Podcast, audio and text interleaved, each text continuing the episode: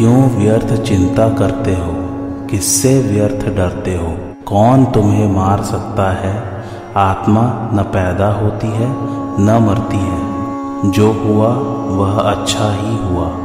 जो हो रहा है, वह अच्छा ही हो रहा है। जो होगा, वह भी अच्छा ही होगा। तुम भूत का पश्चाताप न करो, भविष्य की चिंता न करो। वर्तमान चल रहा है, वर्तमान में रहकर जीवन जीना ही सार्थक है। तुम्हारा क्या गया जो तुम रोते हो? तुम क्या लेकर आए थे जिसके खो जाने का तुम पश्चाताप करते हो? तुमने क्या पैदा किया था जिसका नाश हो गया? तुम कुछ भी लेकर नहीं आए। जो कुछ भी लिया, यहीं से लिया। जो कुछ दिया, यहीं पर दिया। खाली हाथ आए, खाली हाथ ही चले। जय श्री कृष्ण, मेरे सभी प्यारे कथा श्रोताओं को मेरा नाम है नमित अग्रवाल और स्वागत है आपका मेरे चैनल कथावाचक में। भगवत गीता का तीसरा अध्याय आरंभ हो चुका था पिछले एपिसोड में। आइए आज की कथा आरंभ करते हैं। कर्म योग में निश्चयात्मिका बुद्धि की अत्यंत आवश्यकता बताने के बाद भगवान अर्जुन को समभाव पूर्वक कर्तव्य कर्म करने के लिए विशेष रूप से कहते हैं। वो कहते हैं, तेरा कर्म करने में ही अधिकार है, समता में स्थित हुआ तू कर्मों को कर। इसके साथ यह भी कहते हैं कि बुद्धि योग से सकाम कर्म अत्यंत तुच्छ है। आगे कहते हैं, तू सम बुद्धि का आश्रय ग्रहण कर। समता पूर्वक कर्म करने वाला पुरुष, पाप और पुण्य दोनों का यहाँ जीवित अवस्था में ही त्याग कर देता है। इसलिए तू समता की प्राप्ति के लिए ही प्रयत्न कर, क्योंकि समता ही कर्मों में चतुरता है। अर्जुन के मन में युद्ध न करने का आग्रह पहले से ही था। भगवान की आज्ञा के विरुद्ध अपना निर्णय ही सुना देते हैं कि मैं युद्ध नहीं करूँगा। यह नियम है कि अपना आग्रह रखने से श्रोता वक्ता की बातों का आशय अच्छी तरह से नहीं समझ सकता। यही कारण है कि अपना युद्ध न करने का आग्रह रखने से अर्जुन भी उपर्युक्त प्रकरण में भगवान के वचनों का आशय अच्छी तरह से नहीं समझ सके। अतः अर्जुन को भगवान के वचन मिले हुए से जान पड़ने लगे। इसलिए भगवान का अभिप्राय क्या है? वे मेरे कल्याण के लिए कौन सा साधन श्रेष्ठ समझते हैं? इसका खुलासा कराने के लिए अर्जुन आगे के दो श्लोकों में भगवान से प्रश्न करते हैं। अर्जुन उवाच जैसी चेत कर्मणस्ते मता बुद्धिर जनार्दन तत्किम कर्मणि घोरे माम नियोजयसी केशव, व्यामिश्रेणेव वाक्येन बुद्धि मोहयसी मे तदेकम वद निश्चत्य येन श्रेय मापनुयाम।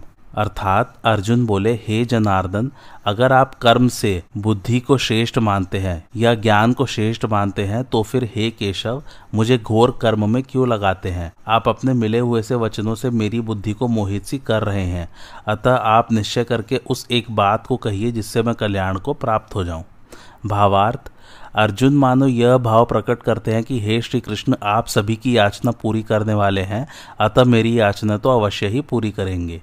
मनुष्य के अंतकरण में एक कमज़ोरी रहती है कि वह प्रश्न करके उत्तर के रूप में भी वक्ता से अपनी बात अथवा सिद्धांत का ही समर्थन चाहता है। इसे कमज़ोरी इसलिए कहा गया है कि वक्ता के निर्देश का चाहे वह मनोनुकूल हो या सर्वथा प्रतिकूल, पालन करने का निश्चय ही शूरवीरता है। शेष सब कमज़ोरी या कायरता ही कही जाएगी। इस कमज़ोरी के कारण ही मनुष्य को प्रतिकूलता सहने में कठिनाई का अनुभव होता है। जब वह प्रतिकूलता को सह नहीं सकता, तब वह अच्छाई का चोला पहन लेता है, अर्थात तब भलाई के वेश में बुराई आती है। जो बुराई भलाई के वेश में आती है, उसका त्याग करना बड़ा कठिन होता है। यहाँ अर्जुन में भी हिंसा, त्याग रूप भलाई के वेश में कर्तव्य, त्याग रूप बुराई आई है। अतः वे कर्तव्य कर्म से ज्ञान को श्रेष्ठ मान रहे हैं। इसी कारण वे यह प्रश्न करते हैं कि यदि आप कर्म से ज्ञान को श्रेष्ठ मानते हैं तो फिर मुझे युद्ध रूप घोर कर्म में क्यों लगाते हैं? भगवान ने समबुद्धि अर्थात समता की ही बात कही थी, परंतु अर्जुन ने उसको ज्ञान समझ लिया। अतः वे भगवान से कहते हैं कि, हे जनार्दन, आपने पहले कहा कि मैंने सांख्य में यह बुद्धि कह दी। इसी को तुम योग के विषय में सुनो। इस बुद्धि से युक्त हुआ तो कर्म बंधन को छोड़ देगा। परंतु कर्म बंधन तभी छूटेगा जब ज्ञान होगा। आपने यह भी कह दिया कि बुद्धि योग अर्थात ज्ञान से कर्म अत्यंत निकृष्ट है। अगर आपकी मान्यता में कर्म से ज्ञान श्रेष्ठ है, उत्तम है तो फिर मेरे को शास्त्र वेद यज्ञ, दान, तप आदि शुभ कर्मों में भी नहीं लगाना चाहिए, केवल ज्ञान में ही लगाना चाहिए। परंतु इसके विपरीत आप मेरे को युद्ध जैसे अत्यंत क्रूर कर्म में, जिसमें दिन भर मनुष्यों की हत्या करनी पड़े, क्यों लगा रहे हैं? पहले अर्जुन के मन में युद्ध करने का जोश आया हुआ था, और उन्होंने उसी जोश में भरकर भगवान से कहा कि हे अच्युत, दोनों सेनाओं के बीच में मेरे रथ को खड़ा कर दीजिए, जिससे मैं यह देख लूँ कि यह मेरे साथ दो हाथ करने वाला कौन है।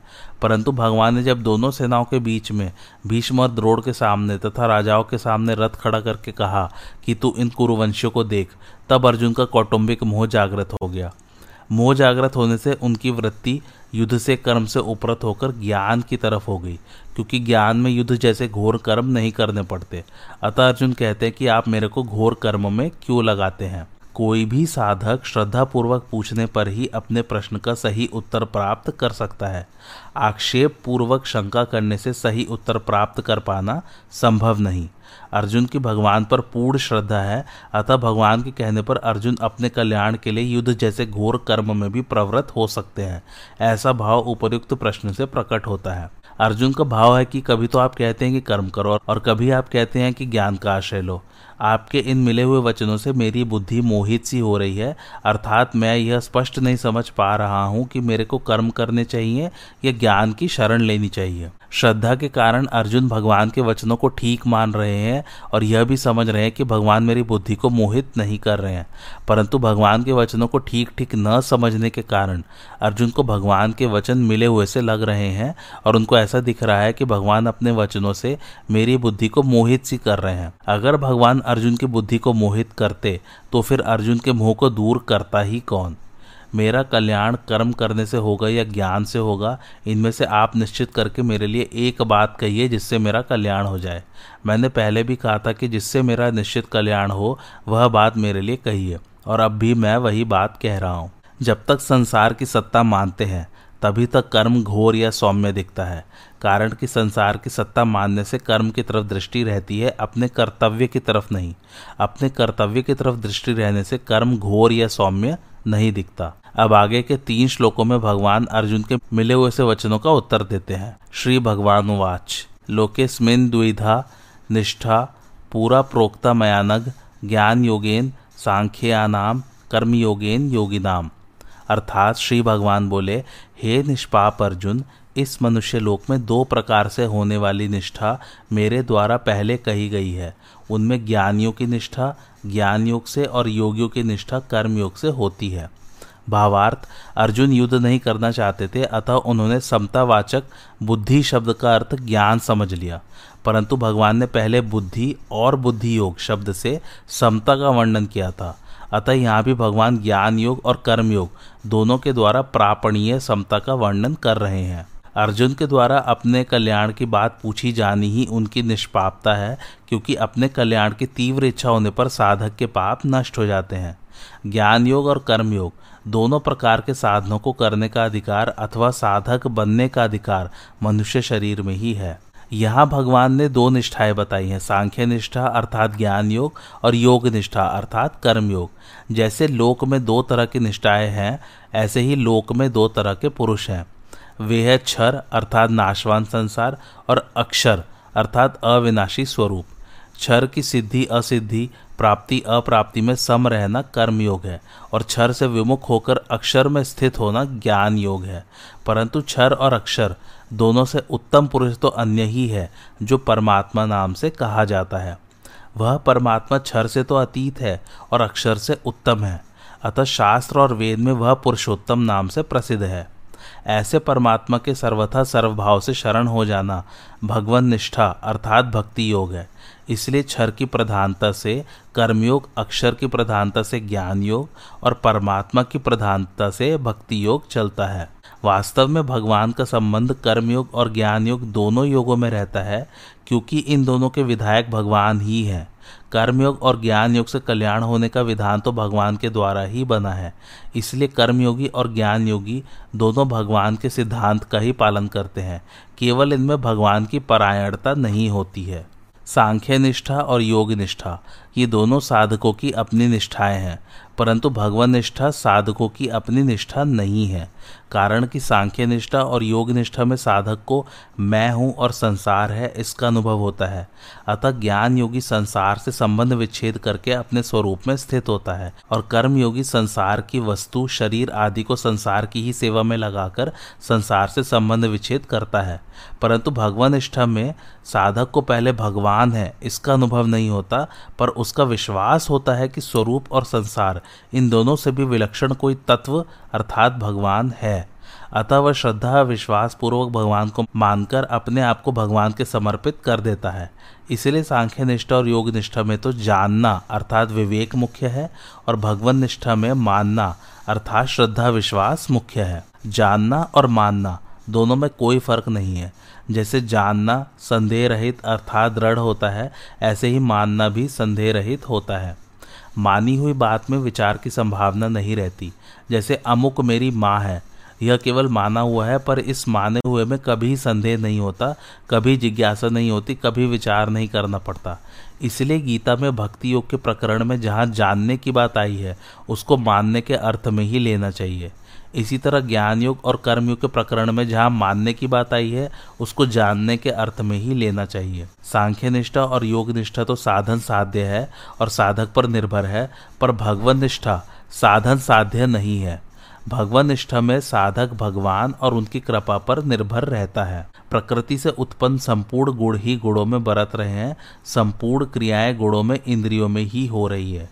और मेरा इनसे कुछ भी संबंध नहीं है। ऐसा समझकर समस्त क्रियाओं में कर्तापन के अभिमान का सर्वथा त्याग कर देना ज्ञान योग है। गीतोपदेश के आरंभ में ही भगवान ने सांख्य योग अर्थात ज्ञान योग का वर्णन करते हुए नाशवान शरीर और अविनाशी आत्मा का विवेचन किया है, जिसे असत और सत के नाम से भी कहा गया है। वर्ण, आश्रम, स्वभाव और परिस्थिति के अनुसार जो शास्त्र विहित कर्तव्य कर्म सामने आ जाए, उस कर्म तथा उसके फल में कामना, ममता और आसक्ति का सर्वथा त्याग करके करना तथा कर्म की सिद्धि और असिद्धि में सम रहना कर्मयोग है। कर्मयोग और ज्ञान योग ये दोनों ही निष्ठाएँ लोक में होने के कारण लौकिक है।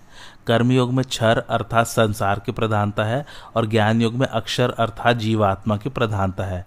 क्षर और अक्षर भी लोक में ही है। अतः कर्मयोग और ज्ञान योग दोनों ही लौकिक निष्ठाएँ हैं। जीव और जगत को मुख्यता देने से ही ये दो निष्ठाएँ हुई हैं। अगर जीव और जगत को मुख्यता न देकर केवल परमात्मा को ही मुख्यता दें तो दो निष्ठाएँ नहीं होंगी, प्रत्युत केवल अलौकिक भगवन निष्ठा अर्थात भक्ति होगी। लौकिक निष्ठा में साधक का अपना उद्योग मुख्य होता है, वह साधन में अपना पुरुषार्थ मानता है, परंतु जब साधक भगवान का आश्रय रखकर साधन करता है, अपना उद्योग मुख्य नहीं मानता, तब उसकी निष्ठा अलौकिक होती है। कारण कि भगवान का संबंध होने से सब अलौकिक हो जाता है। जब तक भगवान का संबंध नहीं होता, तब तक सब लौकिक ही होता है। किसी को बुरा न समझे, किसी का बुरा न चाहे और किसी का बुरा न करें तो कर्मयोग आरंभ हो जाता है। मेरा कुछ नहीं है, मेरे को कुछ नहीं चाहिए और मेरे को अपने लिए कुछ नहीं करना है। इस सत्य को स्वीकार कर ले तो ज्ञान योग आरंभ हो जाता है। न कर्मणा मना रंभा नैश कर्म्यम पुरुषोष्णुते, न च सन्य सनादेव सिद्धिम समधिगछति अर्थात, मनुष्य न तो कर्मों का आरंभ किए बिना निष्कर्मता का अनुभव करता है और न कर्मों के त्याग मात्र से सिद्धि को ही प्राप्त करता है। भावार्थ कर्म योग में कर्म करना अत्यंत आवश्यक है। कारण कि निष्काम भाव से कर्म करने पर ही कर्म योग की सिद्धि होती है। जो योग पर आरूढ़ होना चाहता है, अपने में समता लाना चाहता है, उसके लिए कर्म योग की दृष्टि से निष्काम भाव से कर्म करना आवश्यक है। अगर वह कर्म करेगा ही नहीं तो उसको यह कैसे पता लगेगा कि मैं सिद्धि, असिद्धि में सम रहा या विचलित हो गया? यह सिद्धि मनुष्य को कर्म के बिना नहीं मिल सकती। मनुष्य के अंतकरण में कर्म करने का जो वेग विद्यमान रहता है, उसे शांत करने के लिए कामना का त्याग करके कर्तव्य कर्म करना आवश्यक है। कामना रख कर कर्म करने पर यह वेग मिटता नहीं, प्रत्युत बढ़ता है। कर्म योग का आचरण करने वाला मनुष्य कर्मों को करते हुए ही निष्कर्मता को प्राप्त होता है। जिस स्थिति में मनुष्य के कर्म, अकर्म हो जाते हैं, अर्थात बंधन कारक नहीं होते, उस स्थिति को निष्कर्मता कहते हैं। कामना से रहित होकर किए गए कर्मों में फल देने की शक्ति का उसी प्रकार सर्वथा अभाव हो जाता है, जिस प्रकार बीज को भूनने या उबालने पर उसमें पुनः अंकुर देने की शक्ति सर्वथा नष्ट हो जाती है। अतः निष्काम मनुष्य के कर्मों में पुनः जन्म मरण के चक्र में घुमाने की शक्ति नहीं रहती। कामना का त्याग तभी हो सकता है जब सभी कर्म दूसरों की सेवा के लिए किए जाएँ, अपने लिए नहीं। कारण कि कर्म मात्र का संबंध संसार से है और अपना स्वरूप का संबंध परमात्मा से है। अपने साथ कर्म का संबंध है ही नहीं। इसलिए जब तक अपने लिए कर्म करेंगे, तब तक कामना का त्याग नहीं होगा और जब तक कामना का त्याग नहीं होगा, तब तक निष्कर्मता की प्राप्ति नहीं होगी। इस श्लोक के पूर्वार्ध में भगवान ने कर्मयोग की दृष्टि से कहा कि कर्मों का आरंभ किए बिना कर्मयोगी को निष्कर्मता की प्राप्ति नहीं होती। अब श्लोक के उत्तरार्ध में सांख्य योग की दृष्टि से कहते हैं कि केवल कर्मों का स्वरूप से त्याग कर देने से सांख्य योगी को सिद्धि अर्थात निष्कर्मता की प्राप्ति नहीं होती। सिद्धि की प्राप्ति के लिए उसे कर्तापन अर्थात अहमता का त्याग करना आवश्यक है। अतः सांख्य योगी के लिए कर्मों का स्वरूप से त्याग करना मुख्य नहीं है, प्रत्युत अहमता का त्याग ही मुख्य है। सांख्य योग में कर्म किए भी जा सकते हैं और किसी सीमा तक कर्मों का त्याग भी किया जा सकता है। परंतु कर्म योग में सिद्धि प्राप्ति के लिए कर्म करना आवश्यक होता है। श्रीमद् भगवद गीता मनुष्य को व्यवहार में परमार्थ सिद्धि की कला सिखाती है। उसका आशय कर्तव्य कर्म कराने में है, छुड़ाने में नहीं। इसलिए भगवान कर्मयोग और ज्ञान योग दोनों ही साधनों में कर्म करने की बात कहते हैं। यह एक स्वाभाविक बात है कि जब साधक अपना कल्याण चाहता है, तब वह सांसारिक कर्मों से उकताने लगता है और उन्हें छोड़ना चाहता है। इसी कारण अर्जुन भी कर्मों से उकताकर भगवान से पूछते हैं कि जब कर्मयोग और ज्ञान योग दोनों प्रकार के साधनों का तात्पर्य समता से है तो फिर कर्म करने की बात आप क्यों कहते हैं? मुझे युद्ध जैसे घोर कर्म में क्यों लगाते हैं? परंतु भगवान ने दोनों ही प्रकार के साधनों में अर्जुन को कर्म करने की आज्ञा दी है। इससे सिद्ध होता है कि भगवान का अभिप्राय कर्मों को स्वरूप से छुड़ाने में नहीं, प्रत्युत कर्म कराने में है। हाँ भगवान कर्मों में जो जहरीला अंश, कामना, ममता और आसक्ति है, उसका त्याग करके ही कर्म करने की आज्ञा देते हैं। कर्मों का स्वरूप से त्याग करने की अपेक्षा साधक को उनसे अपना संबंध विच्छेद करना चाहिए। कर्म योगी निस्वार्थ भाव से कर्म करते हुए शरीर, इंद्रिया, मन, बुद्धि, पदार्थ आदि को संसार की वस्तु मानकर संसार की सेवा में लगाता है और कर्मों तथा पदार्थों के साथ अपना कोई संबंध नहीं मानता। ज्ञान योग में सत असत के विवेक की प्रधानता रहती है। अतएव ज्ञान योगी ऐसा मानता है कि गुड़ ही गुड़ों में बरत रहे हैं, अर्थात शरीर, इंद्रिय, मन, बुद्धि आदि से ही कर्म हो रहे हैं। मेरा कर्मों के साथ किंचित मात्र भी संबंध नहीं है। प्राय सभी साधकों के अनुभव की बात है कि कल्याण की उत्कट अभिलाषा जागृत होते ही कर्म, पदार्थ और व्यक्ति से उनकी अरुचि होने लगती है। परंतु वास्तव में देह के साथ घनिष्ठ संबंध होने से यह आराम विश्राम की इच्छा ही है, जो साधक की उन्नति में बाधक है। साधकों के मन में ऐसा भाव रहता है कि कर्म पदार्थ और व्यक्ति का स्वरूप से त्याग करने पर ही हम परमार्थ मार्ग में आगे बढ़ सकते हैं।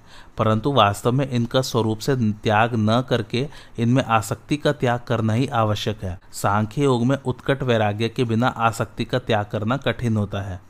परंतु कर्म योग में वैराग्य की कमी होने पर भी केवल दूसरों के लिए कर्म करने से आसक्ति का त्याग सुगमता पूर्वक हो जाता है। गीता ने एकांत में रहकर साधन करने का भी आदर किया है, परंतु एकांत में सात्विक पुरुष तो साधन भजन में अपना समय बिताता है, पर राजस पुरुष संकल्प विकल्प में तामस पुरुष निद्रा आलस्य प्रमाद में अपना समय बिताता है, जो पतन करने वाला है। इसलिए साधक की रुचि तो एकांत की ही रहनी चाहिए, अर्थात सांसारिक कर्मों का त्याग करके पारमार्थिक कार्य करने में ही उसकी प्रवृत्ति रहनी चाहिए। परंतु कर्तव्य रूप से जो कर्म सामने आ जाए, उसको वह तत्परता पूर्वक करे। उस कर्म में उसका राग नहीं होना चाहिए। राग न तो जन समुदाय में होना चाहिए और न अकर्मण्यता में ही। कहीं भी राग न रहने से साधक का बहुत जल्दी कल्याण हो जाता है। वास्तव में शरीर को एकांत में ले जाने को ही एकांत मान लेना भूल है, क्योंकि शरीर संसार का ही एक अंश है। अतः शरीर से संबंध विच्छेद होना, अर्थात उसमें अहमता ममता न रहना ही वास्तविक एकांत है। जो अपना है, अपने में है और अभी है, उस तत्व की प्राप्ति कुछ करने से नहीं होती, क्योंकि उसकी अप्राप्ति कभी होती ही नहीं। हम कुछ करेंगे, तब प्राप्ति होगी। यह भाव देहाभिमान को पुष्ट करने वाला है। प्रत्येक क्रिया का आरंभ और अंत होता है। अतः क्रिया करने से उसकी प्राप्ति होती है, जो विद्यमान नहीं है। परंतु प्रकृति के साथ संबंध होने के कारण प्रत्येक प्राणी में क्रिया का वेग रहता है, जो उसको क्रिया रहित नहीं होने देता। क्रिया का वेग शांत करने के लिए यह आवश्यक है कि जो नहीं करना चाहिए, उसको न करें और जो करना चाहिए, उसको निर्मम तथा निष्काम होकर करें, अर्थात अपने लिए कुछ न करें। प्रत्युत केवल दूसरों के हित के लिए ही करें। अपने लिए करने से क्रिया का वेग कभी समाप्त नहीं होगा, क्योंकि अपना स्वरूप नित्य है और कर्म अनित्य है। अतः निष्काम भाव से दूसरों के हित के लिए कर्म करने से क्रिया का वेग शांत होकर प्रकृति से संबंध विच्छेद हो जाएगा और सब देश काल आदि में विद्यमान परमात्म तत्व प्रकट हो जाएगा, उसका अनुभव हो जाएगा। न ही कश्चित क्षणमपि जातु तिष्ठत्य कर्मकृत कार्यते रावश, कर्म सर्व प्रकृति जैर गुण है। अर्थात कोई भी मनुष्य किसी भी अवस्था में क्षण मात्र भी कर्म के बिना नहीं रह सकता, क्योंकि प्रकृति के परवश हुए सब प्राणियों से प्रकृति जन्य गुण कर्म करवा लेते हैं। भावार्थ, कर्मयोग ज्ञान योग और भक्ति योग किसी भी मार्ग में साधक कर्म के बिना नहीं रह सकता। भगवान कहते हैं कि कोई भी मनुष्य कर्म के बिना नहीं रहता, चाहे वह ज्ञानी हो या अज्ञानी। यद्यपि ज्ञानी का अपने कहलाने वाले शरीर के साथ कोई संबंध नहीं रहता, तथापि उसके कहलाने वाले शरीर से भी हरदम क्रिया होती रहती है। भगवान कहते कि यद्यपि मनुष्य, मैं हरदम कर्म करता रहूँ, ऐसा नहीं मानता, तथापि जब तक वह शरीर के साथ अपना संबंध मानता है, तब तक वह एक क्षण के लिए भी कर्म के बिना नहीं रहता। भगवान यह कहते हैं कि जागृत, स्वप्न, सुषुप्ति, मूर्छा आदि किसी भी अवस्था में मनुष्य कर्म के बिना नहीं रह सकता। इसका कारण भगवान इसी श्लोक से बताते हैं कि प्रकृति के परवश होने के कारण उसे कर्म करने ही पड़ते हैं। प्रकृति निरंतर परिवर्तनशील है। साधक को अपने लिए कुछ नहीं करना है। जो विहित कर्म सामने आ जाए, उसे केवल दूसरों के हित की दृष्टि से कर देना है। परमात्म प्राप्ति का उद्देश्य होने से साधक निषिद्ध कर्म तो कर ही नहीं सकता। बहुत से मनुष्य केवल स्थूल शरीर की क्रियाओं को कर्म मानते हैं, पर गीता मन की क्रियाओं को भी कर्म मानती है। गीता ने शारीरिक, वाचिक और मानसिक रूप से की गई मात्र क्रियाओं को कर्म माना है। जिन शारीरिक अथवा मानसिक क्रियाओं के साथ मनुष्य अपना संबंध मान लेता है वही सब क्रियाएँ कर्म बनकर उसे बांधने वाली होती हैं, अन्य क्रियाएँ नहीं। मनुष्यों की एक ऐसी धारणा बनी हुई है, जिसके अनुसार वे बच्चों का पालन पोषण तथा आजीविका, व्यापार, नौकरी, अध्यापन आदि को ही कर्म मानते हैं और इनके अतिरिक्त खाना, पीना, सोना, बैठना, चिंतन, करना आदि को कर्म नहीं मानते। इसी कारण कई मनुष्य व्यापार आदि कर्मों को छोड़कर ऐसा मान लेते हैं कि मैं कर्म नहीं कर रहा हूँ, परंतु यह उनकी भारी भूल है।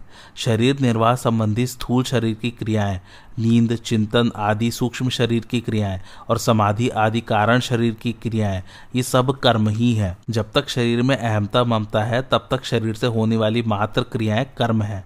कारण कि शरीर प्रकृति का कार्य है और प्रकृति कभी अक्रिय नहीं होती। अतः शरीर में अहमता ममता रहते हुए कोई भी मनुष्य किसी भी अवस्था में क्षण मात्र भी कर्म के बिना नहीं रह सकता, चाहे वह अवस्था प्रवृत्ति की हो या निवृत्ति की। प्रकृति जन्य गुण, अर्थात प्रकृति के परवश हुए प्राणियों से कर्म कराते हैं।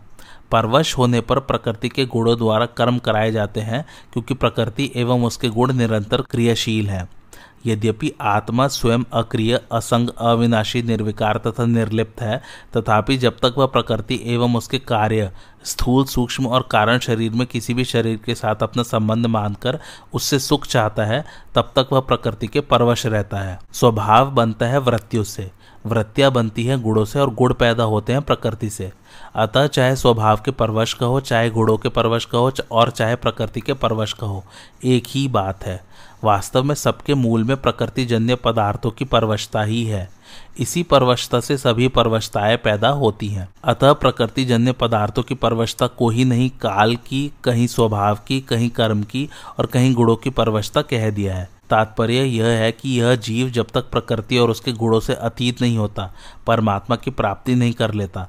तब तक यह गुण, काल, स्वभाव आदि के परवश ही रहता है। अर्थात यह जीव जब तक प्रकृति के साथ अपना संबंध मानता है, प्रकृति में स्थित रहता है, तब तक यह कभी गुणों के, कभी काल के, कभी भोगों के और कभी स्वभाव के परवश होता रहता है। कभी स्ववश अर्थात स्वतंत्र नहीं रहता। इनके सिवाय यह परिस्थिति व्यक्ति, स्त्री, पुत्र, धन, मकान आदि के भी परवश होता रहता है। परंतु जब यह गुणों से अतीत अपने स्वरूप का अथवा परमात्म तत्व का अनुभव कर लेता है तो फिर इसकी यह परवशता नहीं रहती और यह स्वतः सिद्ध स्वतंत्रता को प्राप्त हो जाता है। प्रकृति की स्थूल और सूक्ष्म दो अवस्थाएँ होती हैं। जैसे कार्य करना सक्रिय अवस्था है और कार्य न करना निद्रा आदि अक्रिय अवस्था। सक्रिय अवस्था अर्थात स्थूल अवस्था और अक्रिय अवस्था अर्थात सूक्ष्म अवस्था। वास्तव में अक्रिय अवस्था में भी प्रकृति अक्रिय नहीं रहती। प्रत्युत उसमें सूक्ष्म रूप से सक्रियता रहती है। जैसे किसी सोए हुए मनुष्य को जागने के समय से पूर्व ही जगा देने पर वह कहता है कि मुझे कच्ची नींद में जगा दिया। इससे यह सिद्ध हुआ कि नींद की अक्रिय अवस्था में भी नींद के पकने की क्रिया हो रही थी। जब पूरी नींद लेने के बाद मनुष्य जागता है, तब उपयुक्त बात नहीं कहता क्योंकि नींद का पकना पूर्ण हो गया।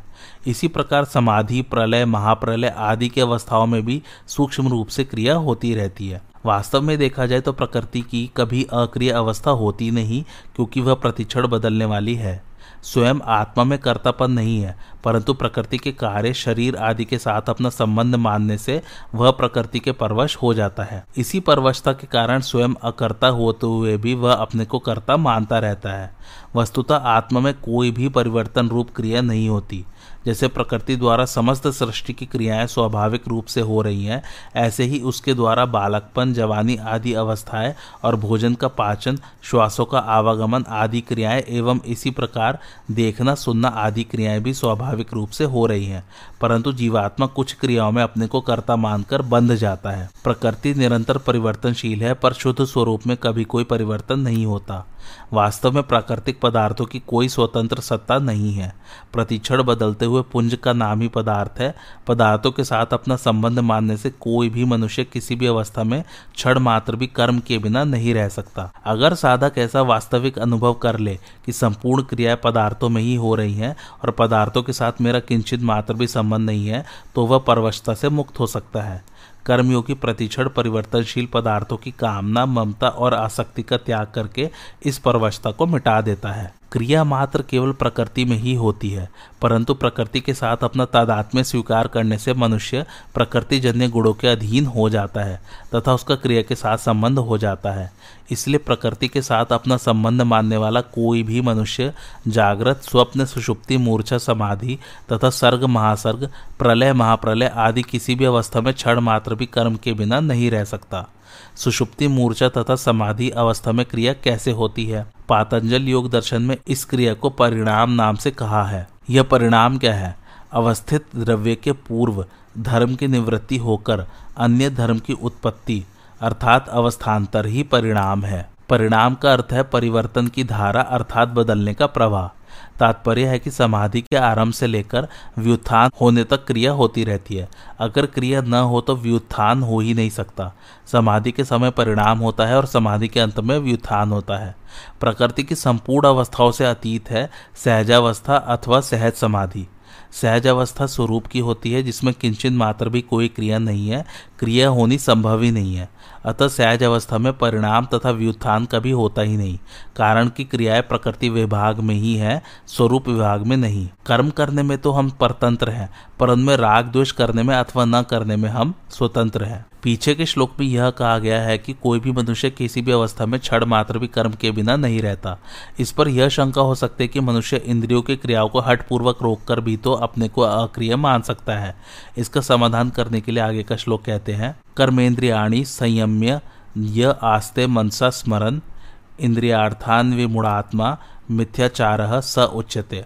अर्थात जो कर्मेंद्रियों या संपूर्ण इंद्रियों को हट पूर्वक रोककर मन से इंद्रियों के विषयों का चिंतन करते हुए बैठता है, वह मूड बुद्धि वाला मनुष्य मिथ्याचारी अर्थात मिथ्या आचरण करने वाला कहा जाता है। भावार्थ, यहाँ अभिप्राय पाँच कर्मेंद्रियों, वाक, हस्त, पाद उपस्थ और गुदा से ही नहीं है, प्रत्युत इनके साथ पाँच ज्ञानेन्द्रियों श्रोत्र, त्वचा, नेत्र, रसना और घ्राण से भी है, क्योंकि ज्ञानेन्द्रियों के बिना केवल कर्मेंद्रियों से कर्म नहीं हो सकते। इसके सिवाय केवल हाथ, पैर आदि कर्मेंद्रियों को रोकने से तथा आँख, कान आदि ज्ञानेन्द्रियों को न रोकने से पूरा मिथ्याचार भी सिद्ध नहीं होता। गीता में कर्मेंद्रियों के अंतर्गत ही ज्ञानेन्द्रिय मानी गई है, इसलिए गीता में कर्मेंद्रिय शब्द तो आता है, पर ज्ञानेन्द्रिय शब्द कहीं नहीं आता। गीता मन की क्रियाओं को भी कर्म मानती है।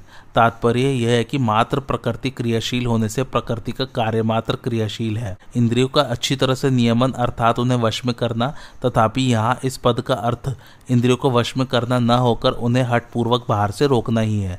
कारण कि इंद्रियों के वश में होने पर उसे मिथ्याचार कहना नहीं बनता। मूड बुद्धि वाला अर्थात सत असत के विवेक से रहित मनुष्य बाहर से तो इंद्रियों की क्रियाओं को हटपूर्वक रोक देता है, पर मन से उन इंद्रियों के विषयों का चिंतन करता रहता है और ऐसी स्थिति को क्रिया रहित मान लेता है। इसलिए वह मिथ्याचारी अर्थात मिथ्या आचरण करने वाला कहा जाता है। यद्यपि उसने इंद्रियों के विषयों को बाहर से त्याग दिया है और ऐसा समझता है कि मैं कर्म नहीं करता हूँ, तथापि ऐसी अवस्था में भी वह वस्तुतः कर्म रहित नहीं हुआ है। कारण कि बाहर से क्रिया रहित दिखने पर भी अहमता, ममता और कामना के कारण राग पूर्वक विषय चिंतन के रूप में विषय भोग रूप कर्म तो हो ही रहा है। सांसारिक भोगों को बाहर से भी भोगा जा सकता है और मन से भी। बाहर से राग पूर्वक भोगों को भोगने से अंतकरण में भोगों के जैसे संस्कार पड़ते हैं, वैसे ही संस्कार मन से भोगों को भोगने से, अर्थात राग पूर्वक भोगों का चिंतन करने से भी पड़ते हैं। बाहर से भोगों का त्याग तो मनुष्य विचार से, लोक लिहाज से और व्यवहार में गड़बड़ी आने के भय से भी कर सकता है, पर मन से भोग भोगने में बाहर से कोई बाधा नहीं आती। अतः वह मन से भोगों को भोगता रहता है और मिथ्या अभिमान करता है कि मैं भोगों का त्यागी हूँ। मन से भोग भोगने से विशेष हानि होती है, क्योंकि इसके सेवन का विशेष अवसर मिलता है। अतः साधक को चाहिए कि जैसे वह बाहर के भोगों से अपने को बचाता है, उनका त्याग करता है, ऐसे ही मन से भोगों के चिंतन का भी विशेष सावधानी से त्याग करे। अर्जुन भी कर्मों का स्वरूप से त्याग करना चाहते हैं और भगवान से पूछते हैं कि आप मुझे घोर कर्म में क्यों लगाते हैं? इसके उत्तर में यहाँ भगवान कहते हैं कि जो मनुष्य अहमता, ममता, आसक्ति, कामना आदि रखते हुए केवल बाहर से कर्मों का त्याग करके अपने को क्रिया रहित मानता है, उसका आचरण मिथ्या है। तात्पर्य यह है कि साधक को कर्मों का स्वरूप से त्याग न करके उन्हें कामना आसक्ति से रहित होकर तत्परता पूर्वक करते रहना चाहिए। भोग की याद आने पर उसकी याद से रस लेते हैं तो कई वर्ष बीतने पर भी वह भोग जो का त्यो ताज़ा बना रहता है। अतः भोग के चिंतन से भी एक नया भोग बनता है। इतना ही नहीं, मन से भोगों के चिंतन का सुख लेने से विशेष हानि होती है। वास्तव में मन से भोगों का त्याग ही वास्तविक त्याग है। चौथे श्लोक में भगवान ने कर्मयोग और सांख्ययोग दोनों की दृष्टि से कर्मों का त्याग अनावश्यक बताया। फिर पाँचवें श्लोक में कहा कि कोई भी मनुष्य किसी भी अवस्था में क्षण मात्र भी कर्म के बिना नहीं रह सकता। छठे श्लोक में हट पूर्वक इंद्रियों की क्रियाओं को रोककर अपने को क्रिया रहित मान लेने वाले का आचरण मिथ्या बताया। इससे सिद्ध हुआ कि कर्मों का स्वरूप से त्याग कर देने मात्र से उनका वास्तविक त्याग नहीं होता। अतः आगे के श्लोक में भगवान वास्तविक त्याग की पहचान बताते हैं। यस त्विंद्रियाणी मनसा, नियम्यार भते अर्जुन कर्मेंद्रिया कर्मयोगम सक्त, सविशिष्यते।